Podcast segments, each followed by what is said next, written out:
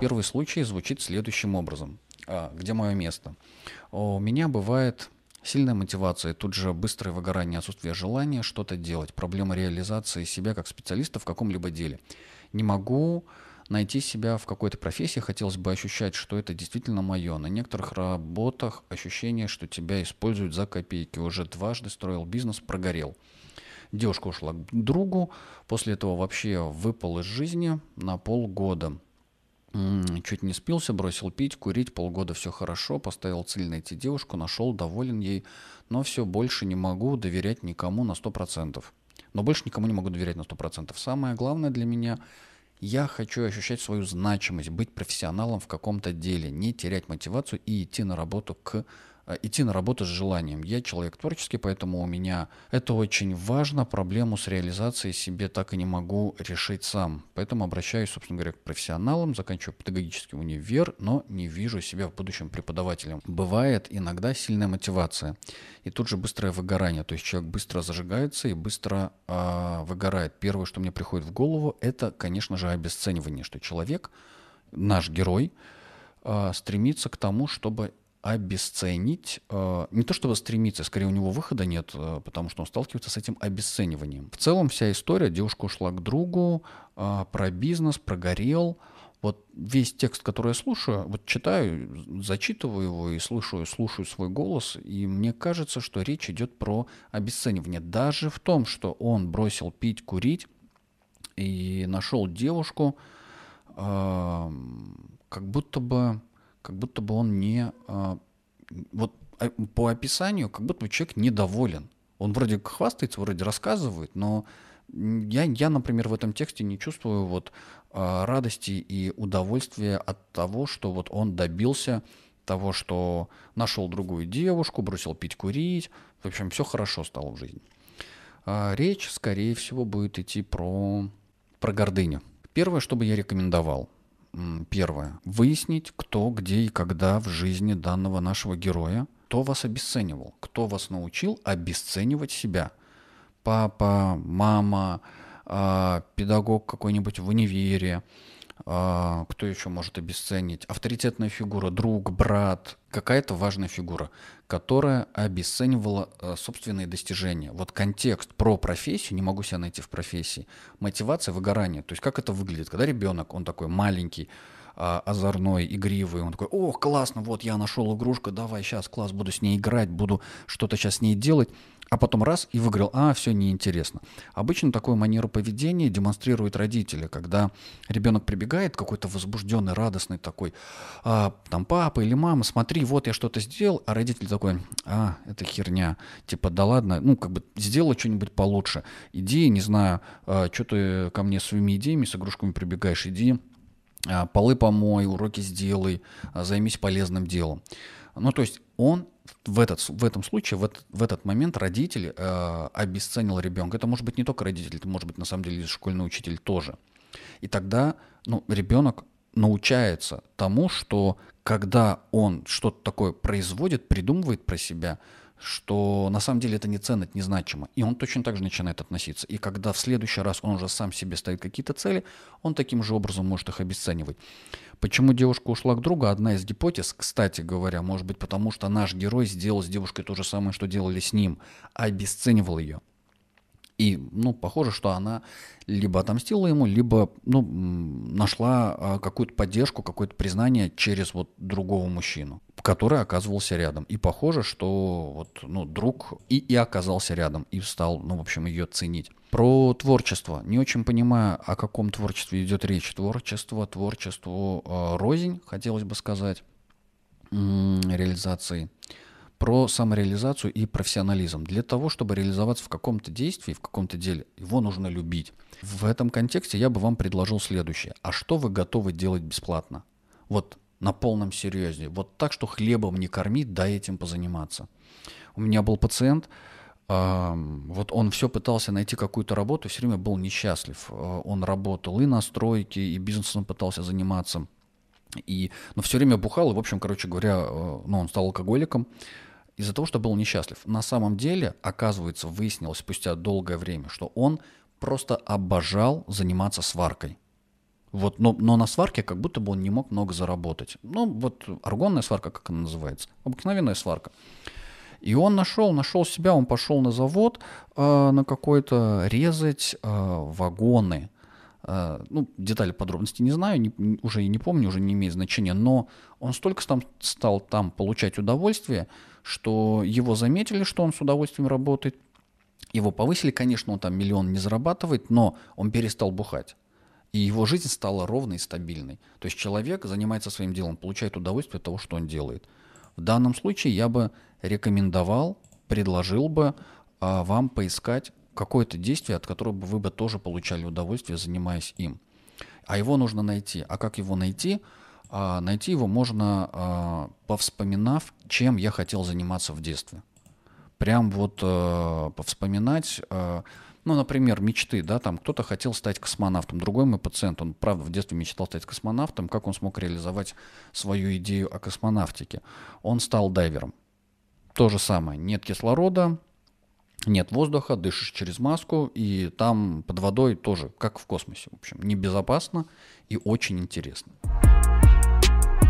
Так, с мужем не живем 13 месяцев уже, ушел к любовнице со словами «люблю тебя как мать своего ребенка», забирает к себе ребенка чуть ли не по расписанию, алименты дает по совести, приличные – Оставил за нами квартиру, год был тяжелый, но, слава богу, я оклемалась.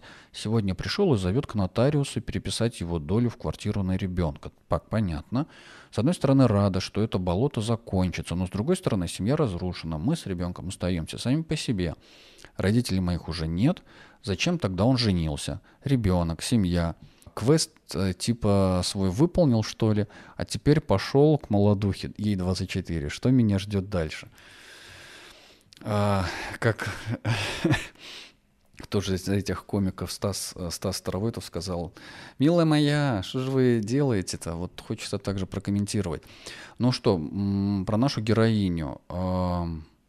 13 месяцев, ну год. То есть а, развелись, а, оставил. Ну вообще, если давать оценку данному мужчине, а, нашей героине, ее мужу, а, ну, поступил по-мужски. Оставил жилье, оставил наследство ребенку, воспитывает, участвует, присутствует. То есть как отец молодец. Тут к нему, в общем, прикопаться не о чем. Как бывший муж, ну, не знаю, как-то он мешает нашей героине. Он вам как-то мешает построить свою жизнь, мешает а, вам вообще, я, я просто читаю и думаю, а что у вас только к нему претензий? Вы его еще не простили, не отпустили, год прошел. За год можно было бы найти другого. Потом еще тут я вот... А, а сколько ребенку лет? Почему год был тяжелый? Год был тяжелый. Если ребенку год, я могу понять, что год был тяжелый. Первый год жизни ребенка это очень сложно. А почему он был для вас тяжелый? Ну да, не, на кого вам положиться, некого попросить. Но опять возникает вопрос. Вы работаете, а он вам дает алиментов, ну вот это приличные, достаточно, это сколько? Хватает и на вас, и на ребенка? Или вы хотите, чтобы еще хватало на няньку, чтобы вы могли выйти на работу? Ну, много вопросов. Зачем тогда он женился? Ну, вот если очень плоско и по-тупому попытаться ответить, я бы сказал так, зачем он женился? Ну, наверное, влюбился наверное, любил и, наверное, хотел жениться, потому и женился. Ребенок. Точно так же, наверное, хотел. Я вообще не знаю, вы планировали ребенка, не планировали по залету случайно. Но предположим, что хотел. А семья, наверное, тоже хотел. Но, судя по всему, по какой-то причине семья не получилась.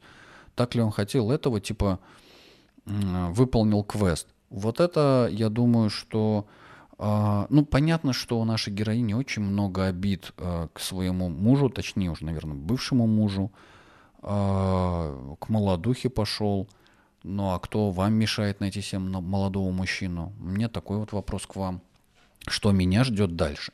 А что вы хотите, чтобы вас ждало дальше? Отвечая на ваш вопрос а, только вопросом на вопрос. А вы что-то хотите? Ну, такое ощущение складывается, будто бы она не думала, что вообще ее можно разлюбить, что наша героиня не думала, что ее можно бросить, что вообще, ну, мужчина а, ей не принадлежит, он свободен. Он может прийти, он может уйти. Это же не вопрос оценки, хорошо или плохо. Это вопрос, ну, некоторой реальности. Впрочем, как и она сама. Точно так же. Она бы могла э, прийти, она бы могла бы уйти, от него в любой момент своей жизни. Просто вдруг бы она бы встретила наша героиня э, какого-то мужчину, влюбилась и ушла. Да, да, даже ребенка бы бросила на него. Мне кажется, здесь речь про гордыню. И мне кажется, здесь еще такое место про некоторую непризнание его ценности, про некоторую благодарность, потому что если он столько делает, если он такой хороший, как наша героиня описывает своего мужа, что ж тогда она его, ну, вот, вот эта благодарность, она как будто бы его не отпускает. Точнее, наша героиня не отпускает э, своего мужа с благодарностью за то, что он вообще был, сделал, есть и так далее. Есть подозрение, что у нее проблемы с самооценкой, есть подозрение, что у нее проблемы с самоценностью себя, как будто бы э, она зависима от него, и как будто бы наша героиня не может жить без этого мужчины, не может без него, ну вообще вот ничего не может строить жизнь, столько вопросов. Живите, живите, развивайтесь, э, стройте свою жизнь дальше, у вас, у вас, вам всего лишь 35, вы молодая, у вас еще вся жизнь впереди муж жаба или почему нельзя развлечься. Что-то интересненькое. Давайте прочитаем. Итак, мой муж редко отпускает меня гулять с подругами. А раньше я думала, что он за меня переживает или ревнует, но недавно он во время ссоры выпалил, что, мол, я в последний такой поход в бар с подругами а, просрала 3000 точно 3000, не 30. То есть, оказывается, его душит жаба, что он в это время дома, а я трачу семейный бюджет. О, так мило. Меня это очень зацепило. Я хочу такие посиделки с девчонками раз в пару месяцев. Он, так, он тоже иногда с друзьями может собраться в баню или на рыбалку. Я даже не считаю, сколько он тратит. Это при том, что мы оба работаем, оба откладываем. В общем, уже первый звоночек, думаю, как правильно его поставить на место. Как бы а, я за вас очень рад, главное, наша героиня. Как бы сейчас давайте я подумаю, как бы так, а, как правильно его поставить на место. Я вообще не просто так пошутил про 30 тысяч. Я бы на вашем месте стал тратить 30 тысяч без зазрения совести. Но окей, если по-серьезному, то а, я полагаю следующее. А, наверное, проблема не в деньгах. Ну, э, точнее как, вот многое, конечно, зависит от того, какой у вас общий э, бюджет, э, доход и какие у вас цели и задачи.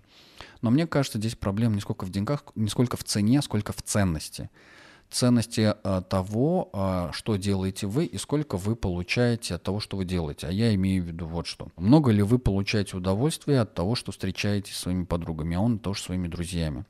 Может быть, есть такая гипотеза, что это ревность э, в том смысле, что он за 3 тысячи, за 5 тысяч, за 10 тысяч не может получить удовольствие э, где-то там с друзьями, а вы э, можете получить удовольствие за какие-то 3000 своими подругами. И похоже, что вы получаете удовольствие больше, чем тратите денег, а он, сколько бы он ни тратил или экономил, не может получить. И тогда я бы предположил такую фантазию, что у него проблема тоже с ценностями. С ценностями и с получением э, удовольствия от того, что он делает. И деньги здесь вообще ни при чем, если уж вы вдвоем зарабатываете, если уж у вас есть семейный бюджет, и даже вы можете откладывать то, ну, по-моему, все честно. Тут мне, например, не хватает с терапевтической точки зрения, мне не хватает возраст, мне не хватает цифр для понимания. На самом деле цифры не имеют значения, но так для того, чтобы какое-то объективное понимание сложилось, да, мне не хватает цифр. О каких доходах речь? Это 3 тысячи из скольки? Из 10 тысяч? Или это 3 тысячи из 300 тысяч? А о каких суммах идет речь? Э, и тогда можно говорить уже про цену и ценность. Но если мы говорим, ну, например, мы берем какую-нибудь прям средний-средний-средний, среднюю провинцию, порядка там, ну, 15 тысяч, 20 тысяч, на двоих, скажем, 50 они получают. А, живут наполовину, половину откладывают. И это меньше 10% от того, что они откладывают. Э, ну, это ну, 10% от того, что там женщина зарабатывает. Ну, это я так вот на скидку прям совсем не знаю. Я думаю вот о чем. Если мы не говорим про деньги или ценность, то тогда мы можем говорить вполне себе про э, злость или обиду. Злость или обиду, причем не мужа на нашу героиню, а как раз-таки героине, э, злость и обида самой героини на э, мужа. не только в том, что он ну, не дает ей денег, э, мало зарабатывает, а не обеспечивает, а то, что он, возможно, ну, что-то делает еще. И вот здесь, наверное, связь с тем, что он где-то там получил удовольствие, а она не получила. Возможно, здесь даже обратная ситуация, не так, как я в первый раз описал. Вот, что, возможно, дело в этом. И тогда мы можем говорить про обиду. Думаю, как, я, а, как правильно его поставить на место. Попытка ну, отомстить или э, проговорить свои границы, или выставить, или выставить свои границы, как правильно поставить на место. Уважаемые слушатели, зрители, напишите в комментарии, как правильно поставить мужа на место.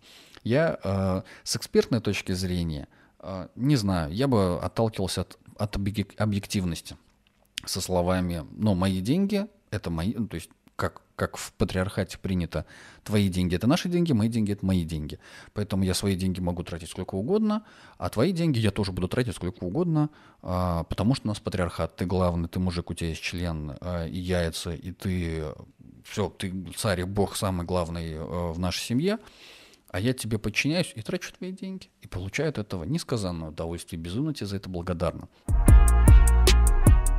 Каково быть отцом-одиночкой? Здравствуйте. У меня тоже трагедия. Моя любимая жена повесилась. О, у нас остался э, ребенок 1,4 месяца. Сказать, что нам плохо, ничего не сказать. Выть хочется даже спустя полгода. Хочу отключиться, хочу время отмотать, чтобы все это оказалось дебильным сном. Во-первых, ребенка мне не на кого оставить. Во-вторых, если показался там на могилке, опять наглотался корвалола. Он у меня уже заготовленный с противорвотным. Если бы я понял всю ситуацию, воспринял всерьез ее, такого бы не было. Задним умом понимая, что сказал пару фраз или совершил поступок, которые обидели сильно, то не было бы таких последствий. Сейчас ребенок на мне, и я не справляюсь. Все дни дома просиживаем перед ящиком. Он от меня не на шаг. Так, ну что, э, печальная, грустная история. Ну, тогда что я могу сказать нашему герою? Ну, теперь э, у тебя нет выбора не быть героем. Теперь ты просто обязан быть героем, потому что ты отец. Это не потому, что я так сказал, так принято в культуре. А, ты можешь и не быть героем. Прекрасно. Ты можешь пойти вслед за женой. Ты можешь быть слабым.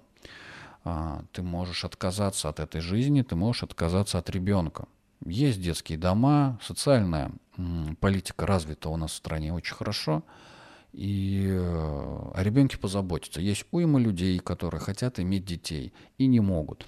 Есть уйма людей, которые э, готовы будут забрать этого ребенка, холить, лелеять, любить его и воспитывать, дарить ему всю свою любовь, которую они вот только могут вычерпать э, из э, самых недр э, своего сердца, своей души, своего сознания. Они это могут, потому что они хотят, они находят в себе эти силы. Причина, почему жена повесилась, я думаю, что самый честный ответ будет, потому что она этого захотела. Нет ни у кого власти повлиять на другого человека, чтобы он совершил какое-то действие. Ну нет, мы не умеем управлять сознанием других людей. Если бы умели, я был бы не нужен. Моя профессия была бы не нужна. Она, она этого захотела. Это был ее выбор, это было ее право. И, к сожалению, здесь пока этот выбор, это право ей не отдашь, пока не расстанешься с иллюзией, с идеей о том, что ты мог бы это исправить, или что ты виноват, то ничего с этим не поделаешь. А уже полгода прошло. Полгода – это еще даже не срок. Срок это два года. Это нужно знать и понимать полностью. Э, полная утрата, полное переживание утраты занимает э, весь цикл два года. А нужно к этому готовиться, то есть еще полтора года. Что делать? Ребенок 1,4 месяца. Ну, год и 4 э, можно уже думать о яслях, чем заниматься. Работать и любить ребенка. Других вариантов нет. Мучают мысли, если бы понял, не нужно понимать эту ситуацию. А это сейчас бессмысленно ее понимать. На стадии полгода ее бессмысленно пытаться понимать. А, прогоревать нужно, но у каждого горя должна быть точка. Очень важно уметь эту точку в себе ставить. Себе разрешить ставить эту точку. Дать себе определенное время, поставить дедлайн, прожить этот дедлайн, потом поставить точку, встать с земли, отряхнуться и двигаться дальше. Просто потому, что есть ответственность перед э, ребенком. Просто потому что ответственность. Я думаю, а что тебе эта вина даст? Ну, повини, скажи, да, виноват, да. А что дальше-то? Что-то изменится? Нет. А прощение? Прощение не, не отменяет ответственность. Можно взять ответственность и без прощения. Так что, ну, мой комментарий такой. Здесь нет вопроса. Здесь скорее вот э, человек излагает свою боль. Я бы предложил, безусловно, если есть возможность пойти на личную терапию, если есть такая возможность, сейчас можно найти.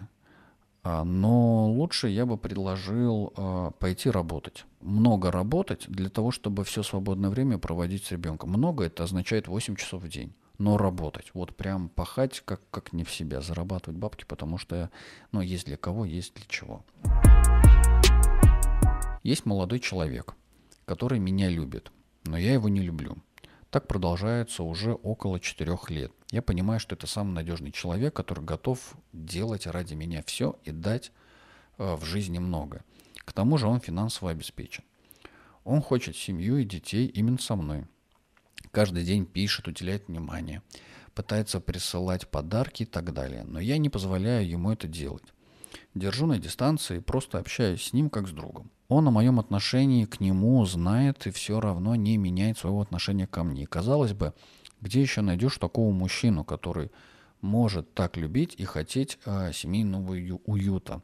Таких очень мало. И, как говорится, хватай его такого замечательного. Но нет, я просто его не люблю. Но вот не могу я его принять ни морально, ни физически. Душа не лежит. К тому же мы с ним совсем разные по психотипу. И иногда возникает сожаление и страх, потому что понимаю, что рано или поздно он женится, а я рискую остаться в одиночестве. И так и не найти себе подходящего человека, которого смогу принять и взаимно полюбить. Что делать? Отличный вопрос. Обожаю такие вопросы. Что делать? А я откуда знаю, что делать? Ну что, героиня, тут вопрос к вам. А что вы хотите делать? Вы хотите жить, где вас любят, или вы хотите жить, где будете любить вы? Здоровый, эгоистичный взгляд на жизнь. Здорового эгоизма и жадности. А, потому что... Ну и тогда, если это эгоизм и жадность, тогда мы опять говорим про гордыню. Но на самом деле нет. А, думаю, что ну, очень все понятно мне прям в глаза вот это попадает э, слово, оно моргает сейчас. У меня курсор стоит на слове финансово обеспечен. Конечно, э, хватай вот такого замечательного, но я не люблю. Но тут это же вопрос, опять же, цены и ценности. Э, какую цену ты хочешь платить и за что? Ты хочешь платить э, вот этим мучением внутренним того, что я не люблю, мне не лежит, мне некомфортно, мне никак, ни морально, ни физически, но ради финансового благополучия, типа я готова этим заплатить и пойти туда, окей, вариант, да, так можно сделать. Либо я отказываюсь, но тогда моя цена и ценность моей свободы, и ценность моей любви, ну, мужчина, которого я буду любить, которого я еще даже не нашла, с которым я еще даже не встретилась и неизвестно, когда встречусь, но это будет цена. И тогда это вопрос ну, готовности взять ответственность на себя. Ну вот опять, как, как в предыдущем. А взять на себя ответственность, почувствовать вот эту ответственность за свою жизнь. Я бы тут, кстати говоря, еще бы задумался, э, что это он дарит э, так много, что это он так э, безответно любит, с его ценностными моральными ориентирами. И я бы здесь бы ну, больше побеспокоился, потому что а, а что потом? Ну вот ты ему любовь взамен не дашь, еще он с тебя потом будет требовать. Сейчас он тебя в свою золотую клетку посадит, будет всему этому одаривать а, рано или поздно его терпелка закончится, потому что он живой человек, он тоже хочет любви, наверняка хочет. Потом он придет с этим и э, что-то потребует взамен. И тогда, когда ты уже пойдешь в эти отношения, однозначно ну, возникнет такой хороший вопрос, а ну, чем ты будешь расплачиваться? Страданиями? Ну, может, он вообще какой-то психопат, либо социопат, поэтому он тебя так вот закручивает, закручивает и пытается завести в, ну, в свои сети. Может быть, такое бывает. Или наоборот, вот он такая добрая душа, и он пока еще не знает, что, ну, то есть у него самого со здоровым эгоизмом проблема, он еще пока сам не знает, что когда он все это сделает, что он захочет что-то взамен. Скорее всего, захочет. Вряд ли он такой 10 лет будет служить, а потом службу закончит, скажет, все, спасибо, я доволен, я пошел. Такой мазохист. Через две недели приглашаю вас снова. Каждые две недели буду стараться проводить вот такие стримы с кейсами. Пишите ваши кейсы и случаи.